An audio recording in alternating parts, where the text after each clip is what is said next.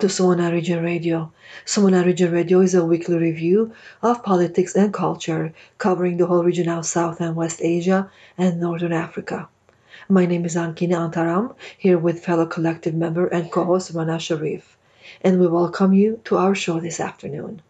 Our shows can be found in the archives at kpfk.org as well as wherever you get your podcasts. Just search Swana Region Radio. Today, our show is dedicated to the plight of refugees all around the Swana region and beyond. On this World Refugee Day, we will speak with two founding members of the Critical Refugee Studies to better understand what it means to be a refugee in an ever changing world. According to UNHCR, the UN Refugee Agency, June 20 is a day that has been marked to quote, celebrate the strength and courage of people who have been forced to flee their home country to escape conflict or persecution.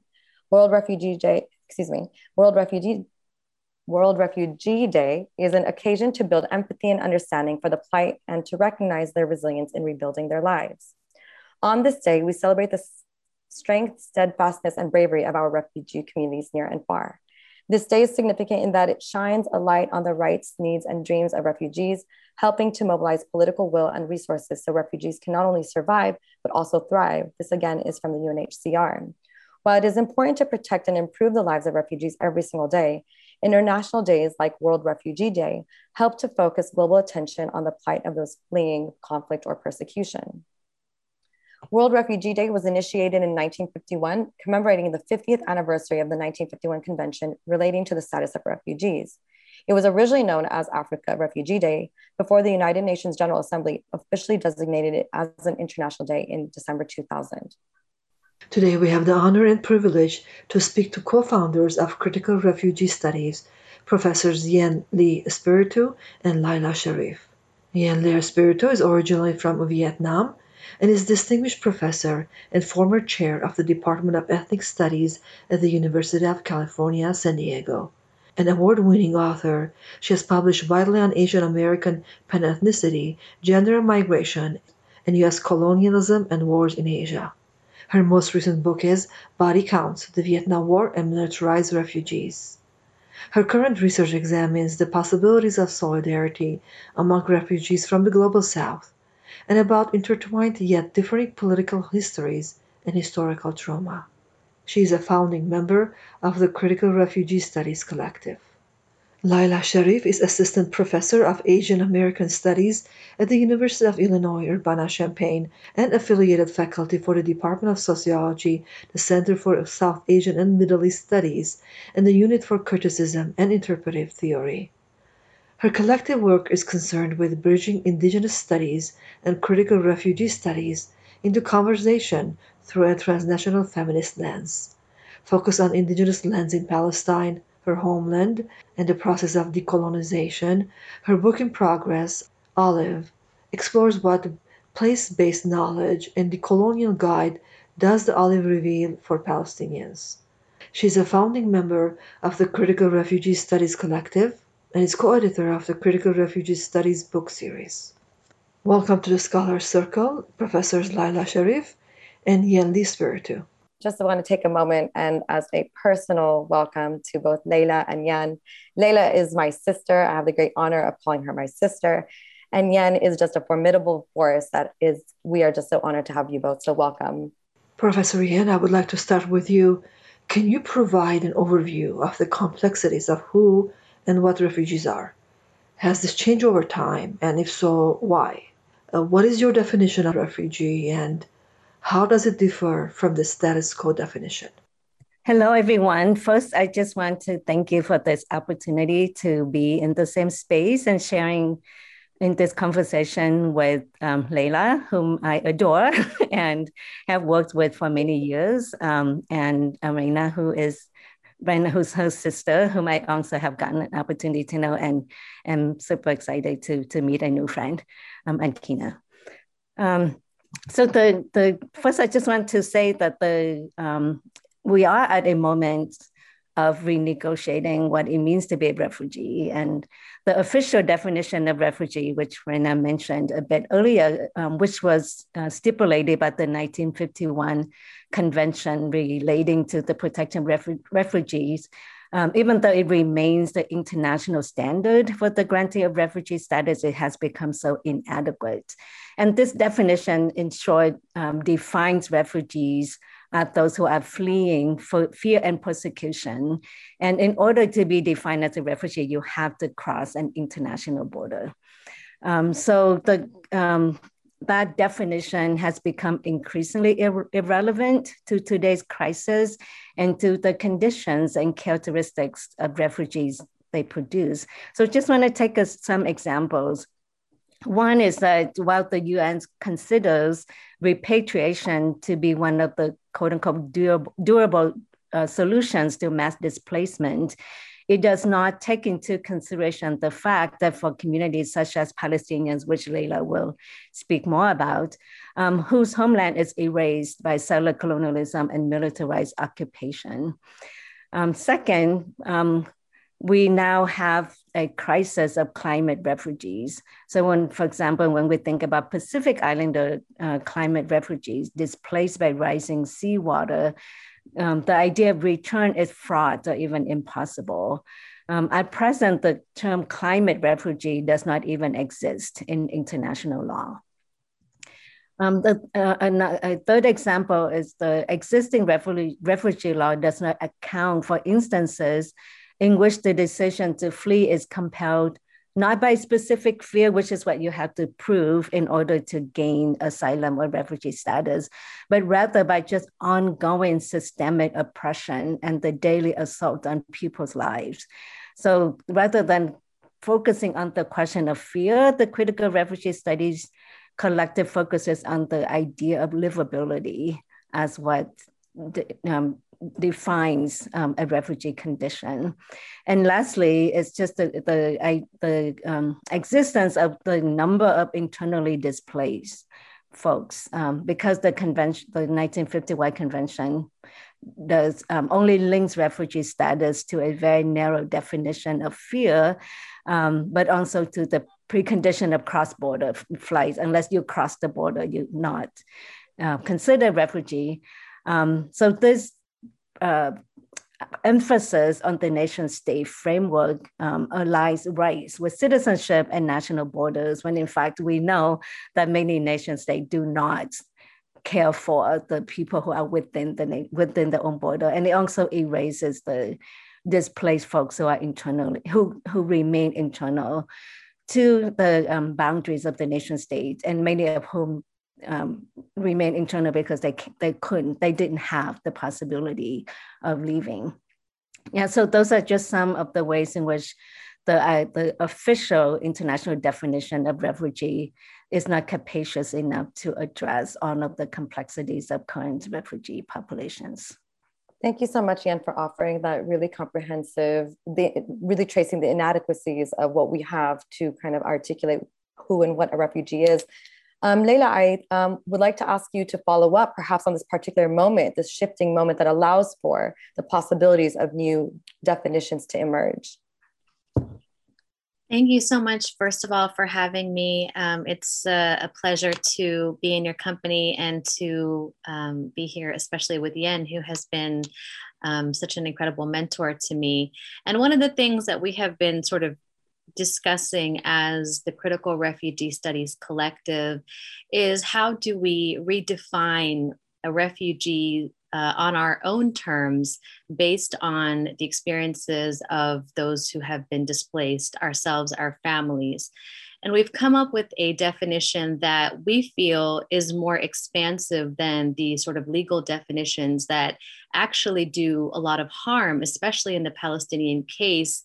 Um, so when we think about the refugee, we are referring to human beings who have been forcibly displaced within or outside of their land of origin as a result of persecution, conflict, war, conquest, settler colonialism, militarism, occupation, empire, and as Yen mentioned, environmental and climate related disasters, regardless of the legal status uh, refugees can actually be uh, self identified because sometimes they are not legible within international law um, and are often unrecognized within these limitations Um, and that is an intervention that we are trying to make as a collective in our work. On your website, criticalrefugeestudies.com, you say something very interesting that a billion dollar professional field for rescue has been created. And I was quoting that. Tell us how it is created and sustained. One of the reasons you give is how refugees are portrayed, generally and by the media. And that portrayal, elsewhere you say, is includes dehumanization and objectification. Yen, would you like to start? One of the key interventions that the collective wants to make is how to move away from media representations that we argue freeze frame refugees in time and space, um, and in, in many ways, um, prolonging their pain and, and agony in perpetuity. You know, so I'm referring to the images that you see um, not you know often as a stock image of suffering and there's some random body um, which should always be named and honored. Um, so there's visual images of refugee suffering in western media of often the dead wounded or starving um, we argue constitute generically contextualized horrors that elicit at best uh, pity and sympathy, but never or seldom serious analysis of the geopolitical conditions that produce that displacement in the first place. So I, we argue that these images evoke um, um, ideas of, you know, uh, um, uh, helplessness or and then trying to elicit uh, humanitarian assistance um, but it doesn't address the conditions that produce the displacement or the heart conditions to begin with. And so, one of the uh, key tenets of our uh, work is to always ask what are the desires and not only the needs of the forcibly displaced as they create? And they always create improvised um, and, and alternative homemaking healing strategies. Um, so how do we not only focus on the injuries, but also the survival practices and, um, and how they play out in the domain of the everyday? Um, so um, if you uh, go on our website, which we want to plug, Critical Refugee Studies website, criticalrefugeestudy.com, uh, we have multiple ways um, through which we um, are attentive to the texture of the everyday um, to small stories, to complex personhood, to the way that refugees, like all human beings, uh, you know, play act in a very self-aware way. Um, so we have uh, on our website um, uh, stories, artwork, uh, videos that refugees have produced themselves. Um, we also have um, blogs that you know um, that refugees produce, um, and also literature and uh, and bibliography that that allows people to understand in a much more expanded way um, refugee life. So I'll stop there and, and let Lila, um, and Lila's work is uh, really exemplifies this kind of uh, life making practices. So I'd love to hear you talk a little bit about your work, Lila. Before you respond, Lila, let me remind our listeners you are listening to Swana Region Radio on KPFK 90.7 FM, and we are discussing a new approach, a reconceptualization of refugees with Professors Yen Espiritu and Lila Sharif. I am Ankine Antaram, and my co host is Rana Sharif. Lila, you've been prompted. So absolutely, uh, what uh, Yen is saying that the the images of refugees as being helpless and uh, awaiting Western intervention and American heroism in particular is something that we critique. And these images are, as Yen said, abound of refugee suffering. Another aspect to that is the ways in which some refugee suffering is completely illegible. So, for example, in the case of Palestine, uh, the uh, which is a unique case in that it is the largest refugee population, but more, more, even more um, uh, uh, seriously a, a, protracted refugee population in the sense that Palestinians are actively denied the right of return, which is the root of Palestinian displacement and has been so since 1948. So, this issue um, is very complex in some ways because you never really see Palestinian suffering as a result of Israeli settler colonialism because the US finances it. So, ultimately, this particular form of refugee suffering is made illegible uh, because it does very little to enhance US self identification as being the um, heroic intervener um, and savior, as in the case of, of Vietnam and other uh, specific other kind cases. Um, instead, we see that there are there 3.8 billion dollars annually go to uh, continue the um, the refugee suffering, the, the, the displacement, I should say, of Palestinians.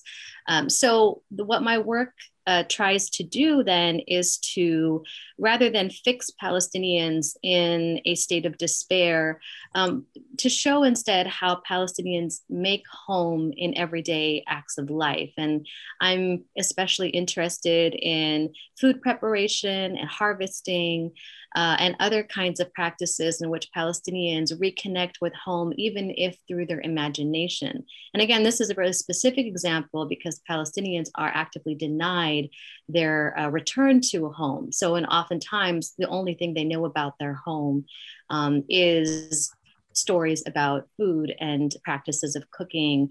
Um, in Palestinian refugee camps in places like Lebanon, they'll rename the uh, places where their camps are located to their or villages of origin as a way to recreate home where they are. So these are the kinds of ways that we look to life making uh, and, and how that varies because refugees are also not monolithic, right? They're very diverse and we have many experiences. Um, and relationships to home and experiences uh, with respect to US empire.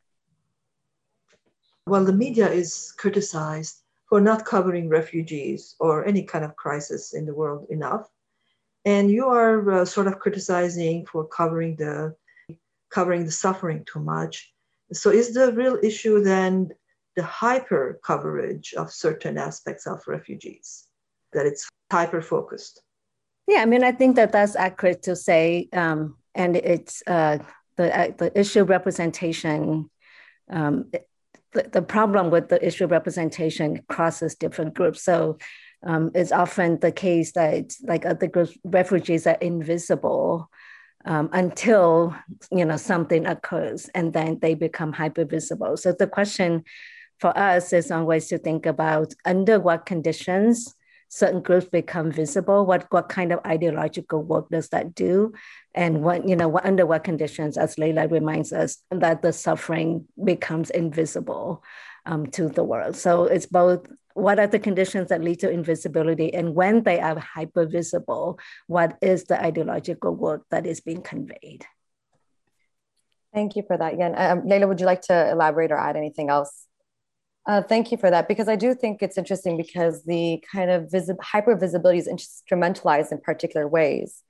Um, and that, in and of itself, does not necessarily center any life affirming ways of existing. And one of the things that I want to underscore that Leila does in her own work and the critical refugee studies work does too, which is exhibited um, as someone who does work in new media and visual culture is you have a part that's called story maps and the archives. And again you had alluded to this. It's because the ways in which you're redefining not just what refugee is, but also the ways in which those stories are being accounted for. Um, and I think that that's really important to, to capture. So, actually, I'd like us to take a step back, perhaps, and if we could speak a little bit about the genesis of the critical refugee studies as a field and what were some of the conversations among the folks that were in um, part of this, um, that are part of the collective how what were those conversations like? What the framing the beginnings? And how is such an intervention um, extremely necessary both practically intellectually and politically? So if you could speak to the different dimensions of intervention as well that would be very helpful. So I'm from Vietnam originally, and uh, even though I've been in ethnic studies for a long time, I never really um, published any work on refugees. And I think it is because um, being in that I was trained in sociology, I did not see a way to approach refugees in a, in a way that makes sense to me, and that to me that that would be productive.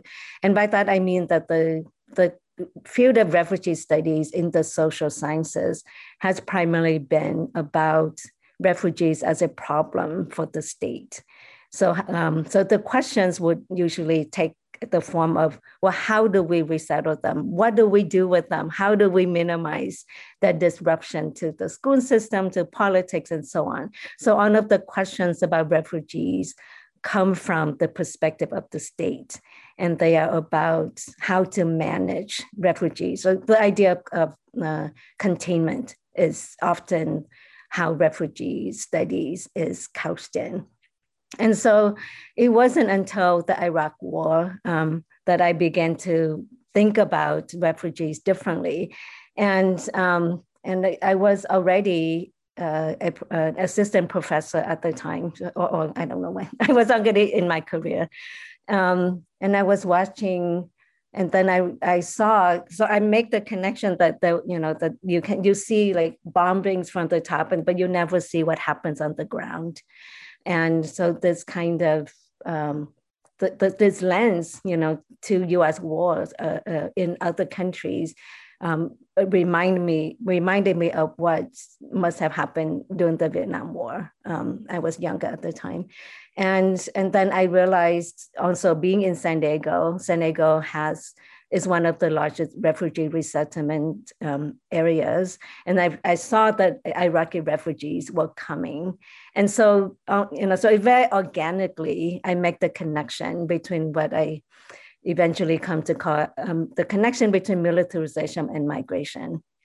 And so it was through this kin story, this is how I think about, you know, um, stories about other communities that allow me to see um, something about my own uh, my family and community. So the, the kin, this, this story from a kin community from the Iraqi refugees allowed me to then, wait, I know now how to tell the refugee story, which is to to talk about it in relation to militarism and migration. So in um, US scholarship, m- militarism and migration are often placed in two different disciplines. So you have military studies, which is about how to win wars, you know, and how to um, you know, what were the strategy, tactics, and generals and so on, very masculinist. And then you have the refugee studies, as I share with you, which is about, oh, the refugees are here. We don't know why but now we have to deal with this problem. So, you know, that's this ingenuous question of like, we don't know why they're here, um, is what I really want to address. And so bringing together the fields of militarism and migration and, and to say, you do know why they are here, you know, and so reviving the phrase that, you know, that originated in Europe that we are here because you were there. Um, so for me, so that was both a personal intellectual connection to why I began to think about refugee studies in a critical way. Lila, would you like to add to um, Yen's um, discussion of the genesis of how you, as a scholar activist, um, our own family story, and how that brought you to critical refugee studies? Sure. So I also was um, really uninterested and bored by many of the conversations happening around refugees and displaced people. They seemed inadequate to really tell our story, Rana, about how we got here. Um, I began a research project in which I wanted to talk to refugees about their experiences. And for a period, I worked with an NGO in San Diego. At the time, more and more Iraqi refugees were coming as a result of this most recent war in Iraq. And I started to work with them, especially Palestinians that had been twice displaced. First, from Palestine as a result of the 1948 Nakba, and then had um, found themselves in Iraq and um, as a result of the war on terror found themselves in the United States in San Diego. So I was working with these communities and to one of the questions that I wanted to ask was their question about their displacement. And I would ask them, and in doing so, they were reliving a, a, a trauma that was not post an ongoing trauma of being displaced from their homes. And this was something very akin to my own family story, where, um, you know, the question is often about, well, you must be assimilated by now because you have language acquisition, right? Or um, you have uh, at this point been, you're, you're, a second generation or first generation American, or, you know, as, as, as the designations are. But seeing that these kinds of labels are very inadequate to tell a very, um, a, a, a, different kind of story. And that story being that um, displacement is something that is embodied in every aspect of our living. And to, but there's also a love story that is attached to every aspect of where of our living, which is we love where we come from. We love our homeland. Uh, we love the way it smells. We l- miss the soil in Palestine. Uh, we, we love the rituals and we recreate them as much as we can in our yards and in our, our kitchens and in our gatherings. And so, because of this, it seemed like I needed to change the, the project. And this is really something that came very organically from conversations with Yen, um, laughter, tears, and everything in between. And we would just try to find language to discuss the our experiences on our own terms.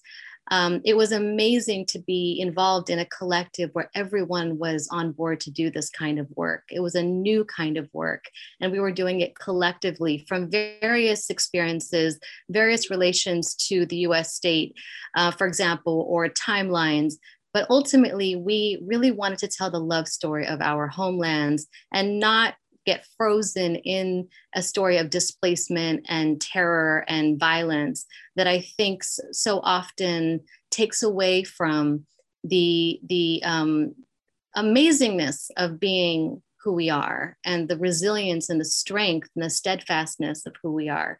And really, that was the spirit of the collective um, we all kind of came together without having to explain that that was our motive, but knowing very well that we were there to fill in a gap and we were going to do it together. And that's really the formation of the collective. And I would say this this field as we see it. If I could just add to that, sometimes it is that you don't know that you missed something until you actually have it. I should say that we were first funded by the UCI um, Humanities Research Institute. Um, and then we were funded by um, the University of California President's Office. But I remember sitting around the table having, you know, again, one of those intellectual discussions that veer toward personal stories, which are also, of course, intellectual questions and, and narratives. And just realized that um, I didn't know that I missed having a community of scholars who also come from refugee background. I didn't know how meaningful it would be to be able to talk about displacement or to talk about transnational families or to talk about the things that we miss or the, you know, about the things that we can't have. And, you know, and it's or the you know the ongoing trauma that um, some family members continue to experience, but also just on the funny stories about you know being in displacement. Yeah, so I also want to say, just like institutionally, it was so important for us to have this collective at that level as well, um, so that we we too as human beings uh, can also be nurtured by each other's stories and be uplifted by each other's vision of what it can be. Can I add to that? Yes, go ahead, Lila. One of the sort of conceptual frameworks that we work with has been developed by Dr. Yen Le Espiritu and Dr. Lan Duong at USC, and it's called the Feminist Refugee Epistemology. And a lot of people write and talk about feminism, but I feel that we actually do it in the way that we engage with one another and the old adage that the personal is political. Um, it did feel as though us coming together to share these personal stories, we were on the verge of something cutting edge. And um, the the feminist emphasis on life making and the way that that organically happened through our own kind of finding uh, one another and creating a space to be refugees and connecting over our histories of displacement was a really important part of the way that we convened and continue to do our work. You are listening to Swana Region Radio on independent and listener sponsored KPFK 90.7 FM Los Angeles, 98.7 FM Santa Barbara, 93.7 San Diego, and streaming live on kpfk.org.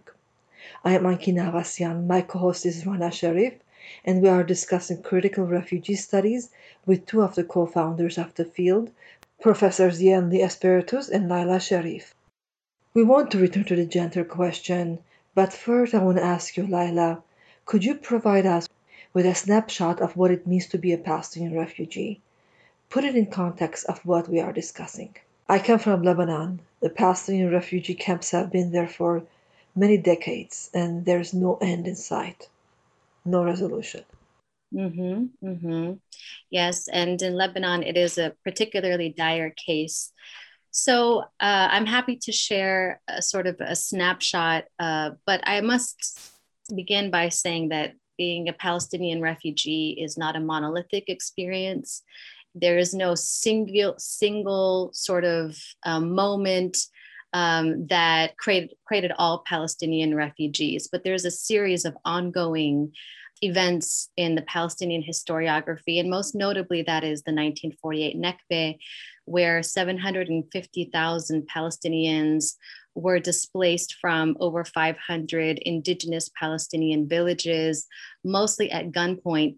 Um, and their villages were depopulated, which means, or ethnically cleansed, um, which basically means that they were either killed, as in the case of Deir Yassin massacre, or they were displaced, um, uh, you know, through violent means and therefore um, unable to to return to their homes. Now that 750,000 has multiplied to now 5 million. But what's interesting is that in that 1948, that, that moment that we refer to in Arabic uh, as the Nakba, which means the catastrophe, um, is really an ongoing catastrophe. So, since the 1948 Nakba, there have been a series of events, such as the 1967 war, um, that has continued an ongoing story of displacement for Palestinians. Palestinians, even though many of them may not necessarily have legal uh, status as a refugee. My family's history is a post 1967 refugee story, for example. Um, but that in 1948, most of these uh, Palestinians were sort of placed in the refugee camps in frontline Arab countries. Uh, most of them still, most Palestinians still live in these refugee camps.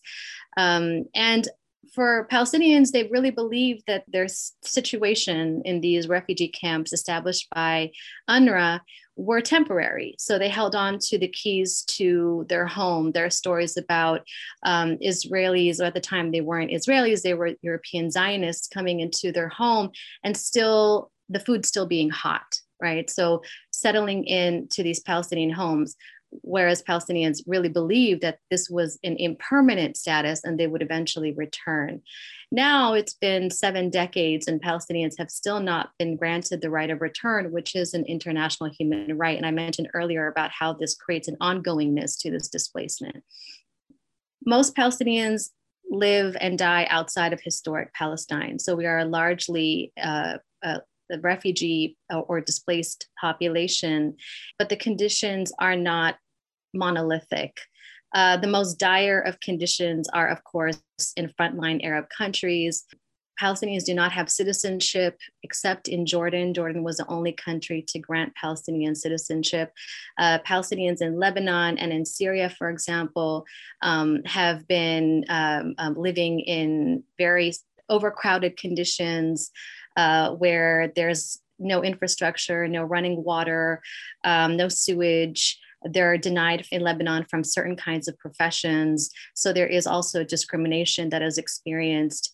And this ongoing 10 year war in Syria has also led, is one example of multiple displacements. So Palestinians who were kicked out in 1948 ended up in Syria.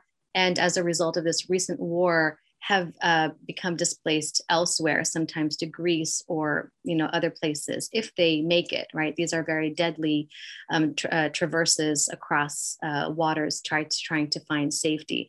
Uh, whereas in other cases, many Palestinian refugees have become citizens. So um, we can think about Palestinians residing in the United States that have US citizenship. For those of us who live in the United States, we actually can return if we're not denied entry to Palestine and access Palestine in a way that a refugee in a frontline Arab country living in a refugee camp cannot because they have no bureaucratic identity and no state to claim them. Um, so again, there is a complexity in this Palestinian refugee experience, but what is really important to note is the ongoingness factor. And I can't stress this enough um, that the denial of the right of return for Palestinians has made it impossible for a solution, right? I think a lot of times the refugee narrative is that a refugee leaves as a result of a single war, um, comes into a, you know a Western country who saves them, and I'm using air quotes as I say this, and then resides there, assimilates, and then can have the option of returning home. But this is not the case. This sort of linear um, sort of story is not is an impossible possibility for Palestinians and continues to be as a result. And in Lebanon, uh, for the Palestinian refugees, it is not just a situation of living in camps permanently or perpetually, but also some of the camps were destroyed and thousands of people were killed during the war. Like Tel Za'atar was intentionally bombed and destroyed. Yes. And I'm sure a lot of people are dying also in um, Syria. Absolutely. And we can also think of Sabra and Shatila, um, a very important part of Palestinian historiography, where these camps were essentially massacred in the 1980s. Uh, so again, um, um, Ankine, you're pointing to the sort of ongoing nature, right? That, that, we cannot pinpoint a singular event, but this is sort of constant. Um, and we can see it as recently as a week ago right? I mean, this is a sort of, a, a, and I'm, I'm referring to Palestinians being displaced again from Sheikh Jarrah neighborhoods in Jerusalem. Um, many families are being displaced. We can also think about Gaza, where 80% of the population of Gaza are actually refugees that came from um, uh, what is now Israel and had to uh, found themselves in the Gaza Strip and now living in containment. So again, not a monolithic experience, an ongoing one nonetheless. And the right of return has enhanced and promised more generations of refugees that are now in our seventh decade. Thank you so much, Lila, for that. And uh, we hope to actually have uh, Palestinian filmmaker Emily Jasser in the coming months to discuss her film on Tel Za'atar and to kind of center and focus the ongoing um, displacements. And I use that plural because it is time and time again. So thank you so much for for um, pointing to that. I'd like us to return now to the feminist, uh, the inherently feminist epistemological project that is critical critical refugee studies. And uh, perhaps we can begin by talking about how, um, and you, um, you just you talked about Lan Duong and Yen's work as really being formidable forces in actually creating and cultivating this feminist ethos around that is at the center around which this um, um intellectual and political uh, projects um, revolves. And if we could speak about one, how uh, refugeehood is a gendered process, and how does that inform a kind of feminist epistemology and Lila, to return to what you said, in theory and practice through praxis. So oftentimes there are these discussions about feminist spaces, but they don't, from an ontological standpoint, really embody the characteristics of a feminist ethos. So if we could speak about the gendered implications of refugeehood, but also how has that informed the kind of cultivation of this space, intellectually and politically? To me, and I think this is something that uh, I am thinking through in my work, we're thinking about feminism as a practice and as you said as a praxis rana um, theoretical but also something that is uh, practiced. And i don't think in the palestinian case you have to look very far to see that there are everyday acts of survival. And i actually am trying to talk about survival because i think survival is like we're barely barely making it, but there's actually joy embedded, right? So survival is a word that I like to use to describe that. We don't have to include that, but um, uh, how folks that are displaced recreate um, or even return to the homeland, even by virtue or, th- through their imagination and everyday practices. So I think about, for example, the olive tree as being one of the most significant material and symbolic icons of Palestinian life. And this is really why I have really decided to write an entire book about it.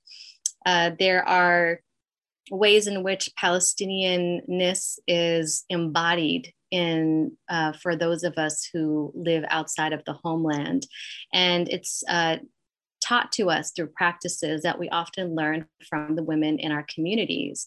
So some of them include how olive oil is used as a medicine. I, am a new mother, and I was taught that when the baby has a uh, a stomach ache that you warm a little bit of olive oil and you give the baby a um, a, a, massage right on on her belly.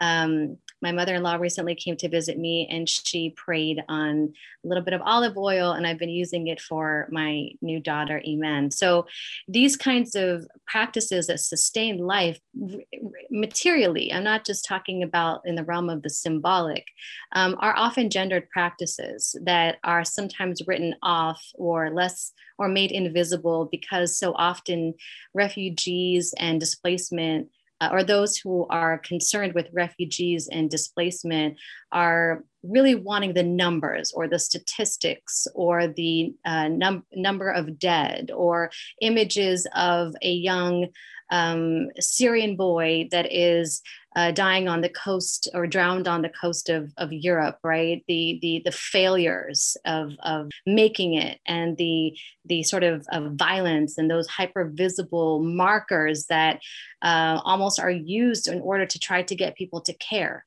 But in fact, Palestinians care about each other. And we do so through practices that we often learn again from our mothers, our grandmothers, and they have sustained our life and our connection to our homeland.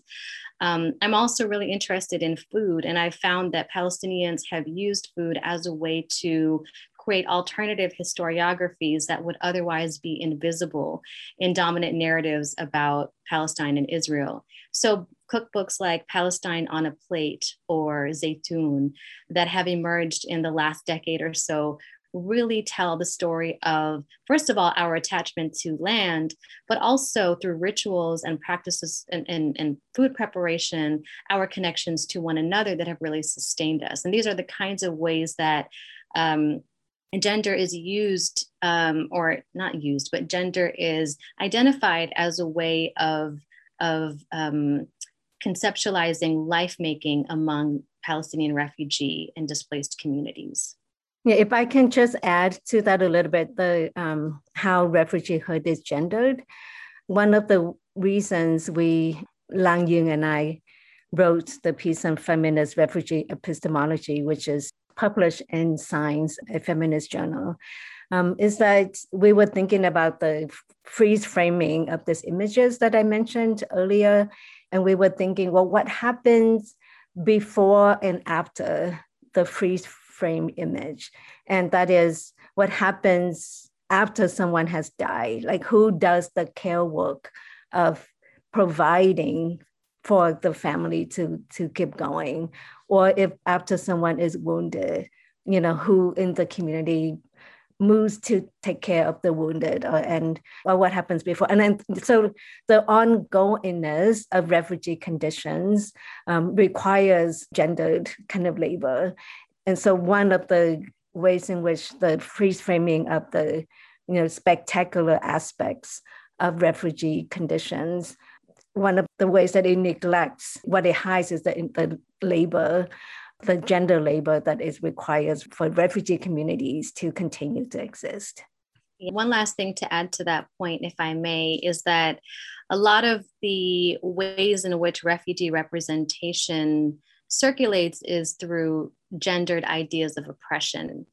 So one can think of the image of Sharbat Gula, for example, that circulated at the onset of the War on Terror, um, and other images that were basically that were often used to mobilize uh, the U.S. and its allies to warfare in Afghanistan and in Iraq. So these sort of gendered images of needing to protect women and children um, is something that um, in my work I try to respond to by showing a different kind of you know more subversive engagement with gender that is not uh, you know within that realm of oppression and justification for militarization but is actually um, an expression of agency an expression against militarization and against uh, warfare and intervention and settler colonialism.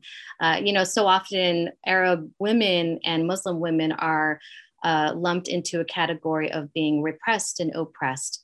And I think that, that that gendered representation makes a new need for us to identify gender in its sort of agentic ways and ways of um, sustaining life again. Let me remind our listeners you are listening to Swana Region Radio on KPFK 90.7 FM, and we are discussing a new approach, a reconceptualization of refugees, with Professors Yen Le Espiritu and Lila Sharif. I am Ankine Antaram, and my co host is Rana Sharif. Perhaps we can speak a little bit about empire and how empire factors in to the articulation because oftentimes as you both mentioned the images are service a certain utility of state power. So if you could speak a little bit more about the way in which empire is um, actually being decentered in the critical work that you are doing, much appreciated.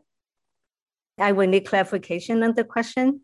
So, so what how, do you mean? The, the last part. I thought. So I, I just wanted to know how mm-hmm. does empire factor into the reconceptualization of a critical refugee studies? Like, how is empire? Because oftentimes empire um, is a top down approach to utilize certain bodies for certain ends. So, how are you engaging with this notion of empire in the work that you are doing? Yeah, I can start and then you can see if this is what. Yeah, I mean, I think on, on the one hand, we do want to implicate empire in the displacement because so often, as I say earlier, the refugees are, uh, are perceived to be a problem that comes out of nowhere. And um, so it is important to be able to link the displacement of refugees um, and, and the families uh, back to very concrete uh, actions um, by, you know, in, in this case, the US empire. Um, on the other hand, um, uh, much what we also want to move away from is a discourse on refugee that privileges um, this state-driven approach or like you know this empire-driven approach, um, which at best will result in um, this idea of the humanitarian lens, refugees as objects of rescue. And I think a week or two ago, I was listening to um, a webinar and uh, Professor Nadera um, Shalhoub-Kevorkian, whom both of you have introduced me to. And one of the things that she says that we have to engage in epistemic and epistemological disobedience. And I really love that because she said we have to change the fundamental vocabularies of how we talk about displacement. We have to refuse existing terms and terminologies. So for us, the challenge always is how do we contextualize, historicize what we do without providing, you know, like a paradigm that gives so much power to the powerful, right? So uh, one of the key uh, practices that that we are engaged in as a collective that I'm really excited about is how to come up with new critical vocabularies to talk about refugee conditions. You know, just to give some examples, and then this you know happened during one of those meetings and we were trying to do keywords in critical refugee studies so empire is one of them but we just was just not motivated You know, like they say, okay, we can do this, you know, we know this and we can write about this. And then we start, well, what if we talk about water?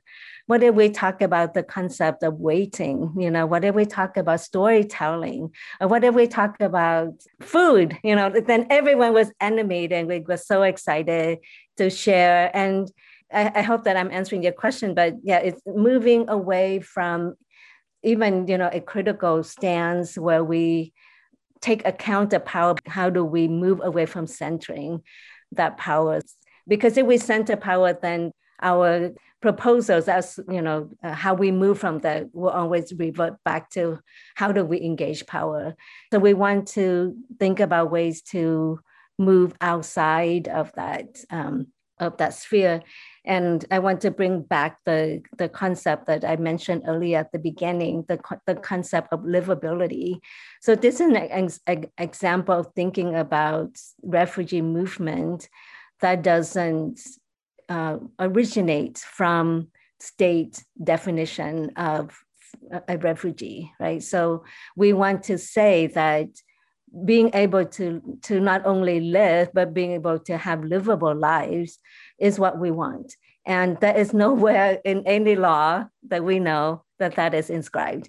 But it, unless we move outside of the constraints of the law, then we are never going to be able to imagine um, anything outside of those parameters.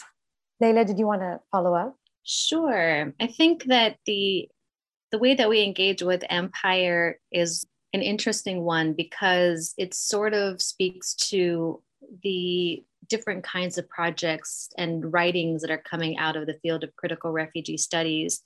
Yen and I are co-editing a an issue of Amerasia Journal, in which um, many different folks are contributing, um, discussing various aspects that both critique empire, but also do what Yen says is to create something new right? For a new vocabulary, a new way of knowing that really comes from refugees um, and displaced communities on our own terms.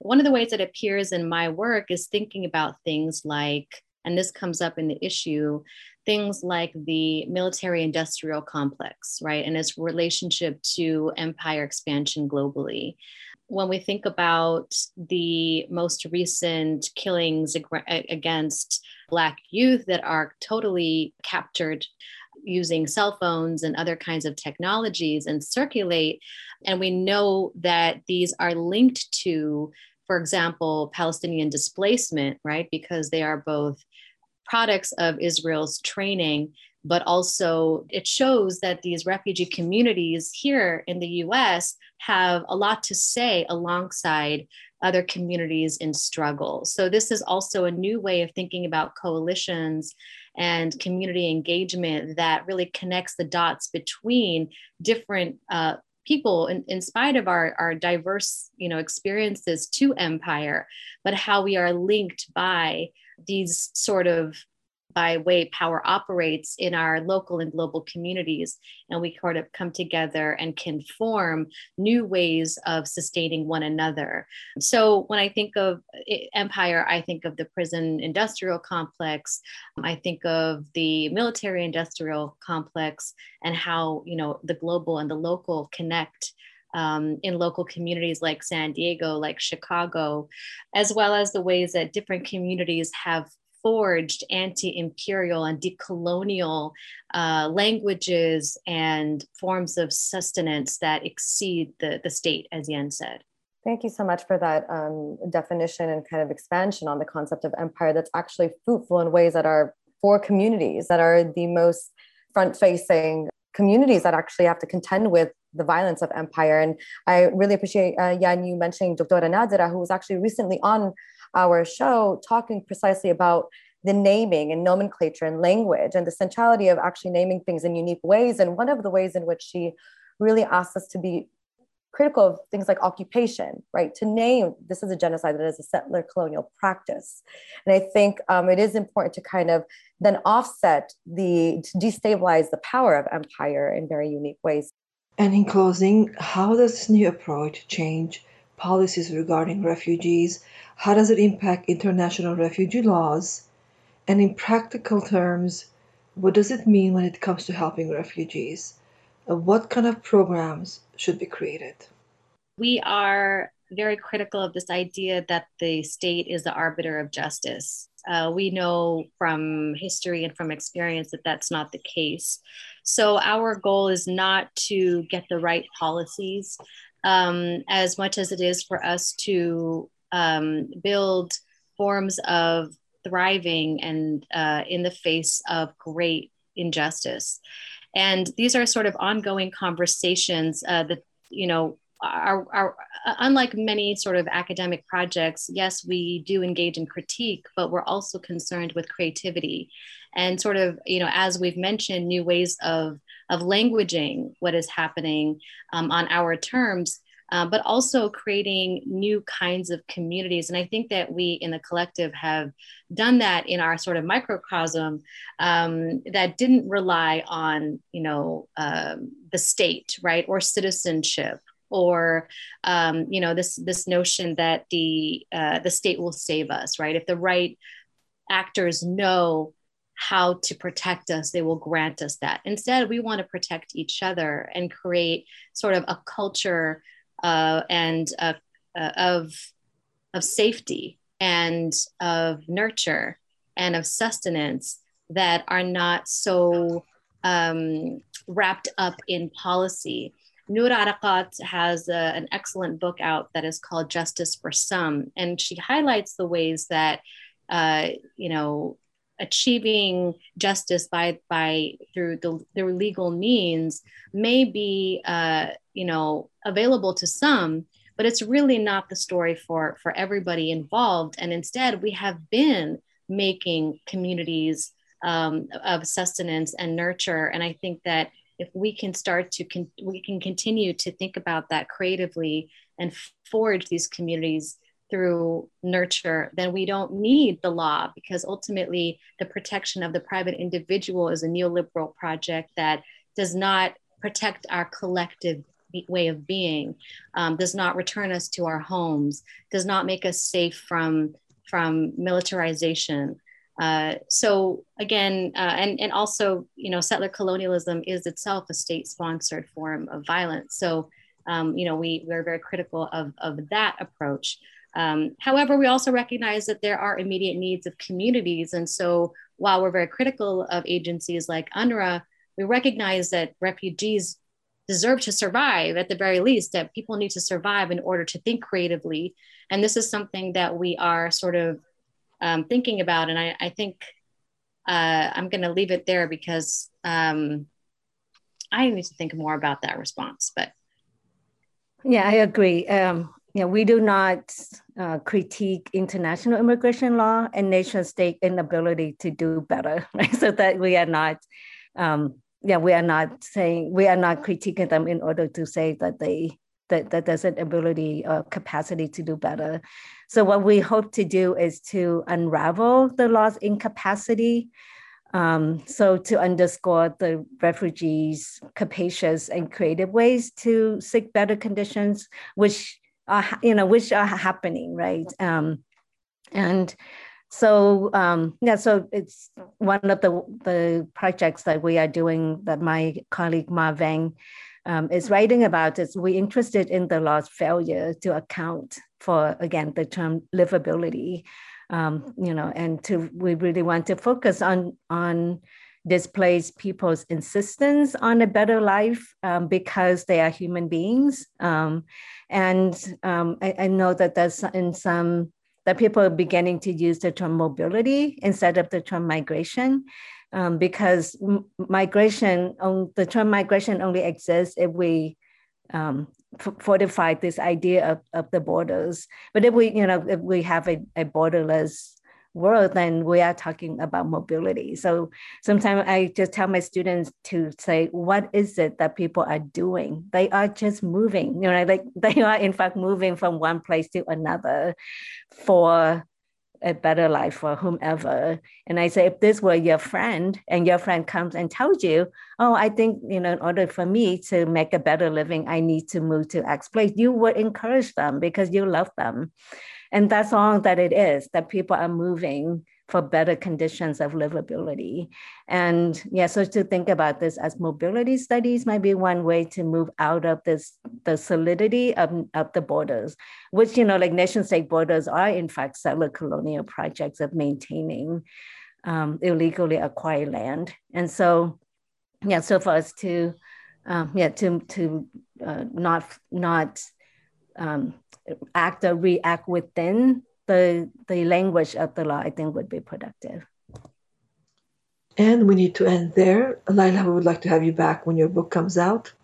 Our guests today have been Dr. Yen Le Espiritu and Dr. Lila Sharif. Thank you both for joining us. Thank you for having us. Thank you. Yen Le Espiritu is Distinguished Professor and former Chair of the Department of Ethnic Studies at the University of California, San Diego. Lila Adib Sharif is Assistant Professor of Asian American Studies at the University of Illinois Urbana-Champaign. For more information, go to criticalrefugeestudies.com. Our shows can be found in the archives at kpfk.org as well as wherever you get your podcasts. Just search Swana Region Radio. On behalf of the Swana Region Collective and my co-host Rana Sharif, I am Ankine Antaram.